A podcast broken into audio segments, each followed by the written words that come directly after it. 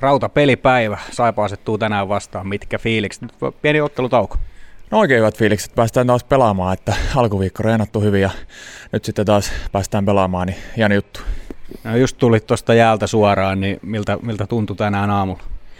Ihan hyvältä, ei mitään, ei mitään ihmeellisyyksiä. Aika, aika perusjutut siinä käytiin läpi ja, ja, ja lähdetään valmistautumaan iltaan. Me puhutaan tänään lähetyksessä vähän nuorten liikkumista ja liikunnan merkityksestä. Minkälaisia muistoja sulla tulee lapsuudesta, että kuinka paljon tuli oltua ulkojäällä esimerkiksi?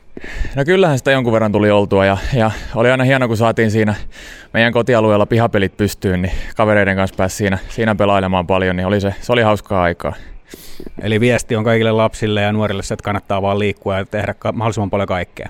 Nimenomaan monipuolisesti ja ulos, ulos vielä, kun on, tässä, on, tässä on hyviä kelejä, vaikka nyt on pikkusen loskaakin, mutta tota, kohta alkaa aurinko paistaa, niin ei muuta kuin iso joukoin pihalle vaan pelailemaan.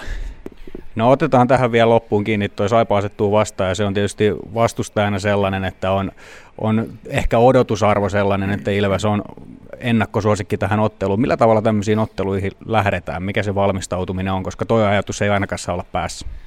No joo, ei, ei missään nimessä, että ei tässä, ei tässä sarjassa ole, ole helppoja tai ilmaisia iltoja ollenkaan, että, että vaikka Saipa nyt on mahdollisuutensa menettänyt tältä kaudelta, niin varmasti, varmasti lähtee niin kuin altavastaajana kiusaamaan ja, ja varmaan haluukin aiheuttaa harmia muille joukkueille tässä vaiheessa kautta, että kyllä meidän täytyy ihan, ihan parasta lyödä tänään taas pöytään.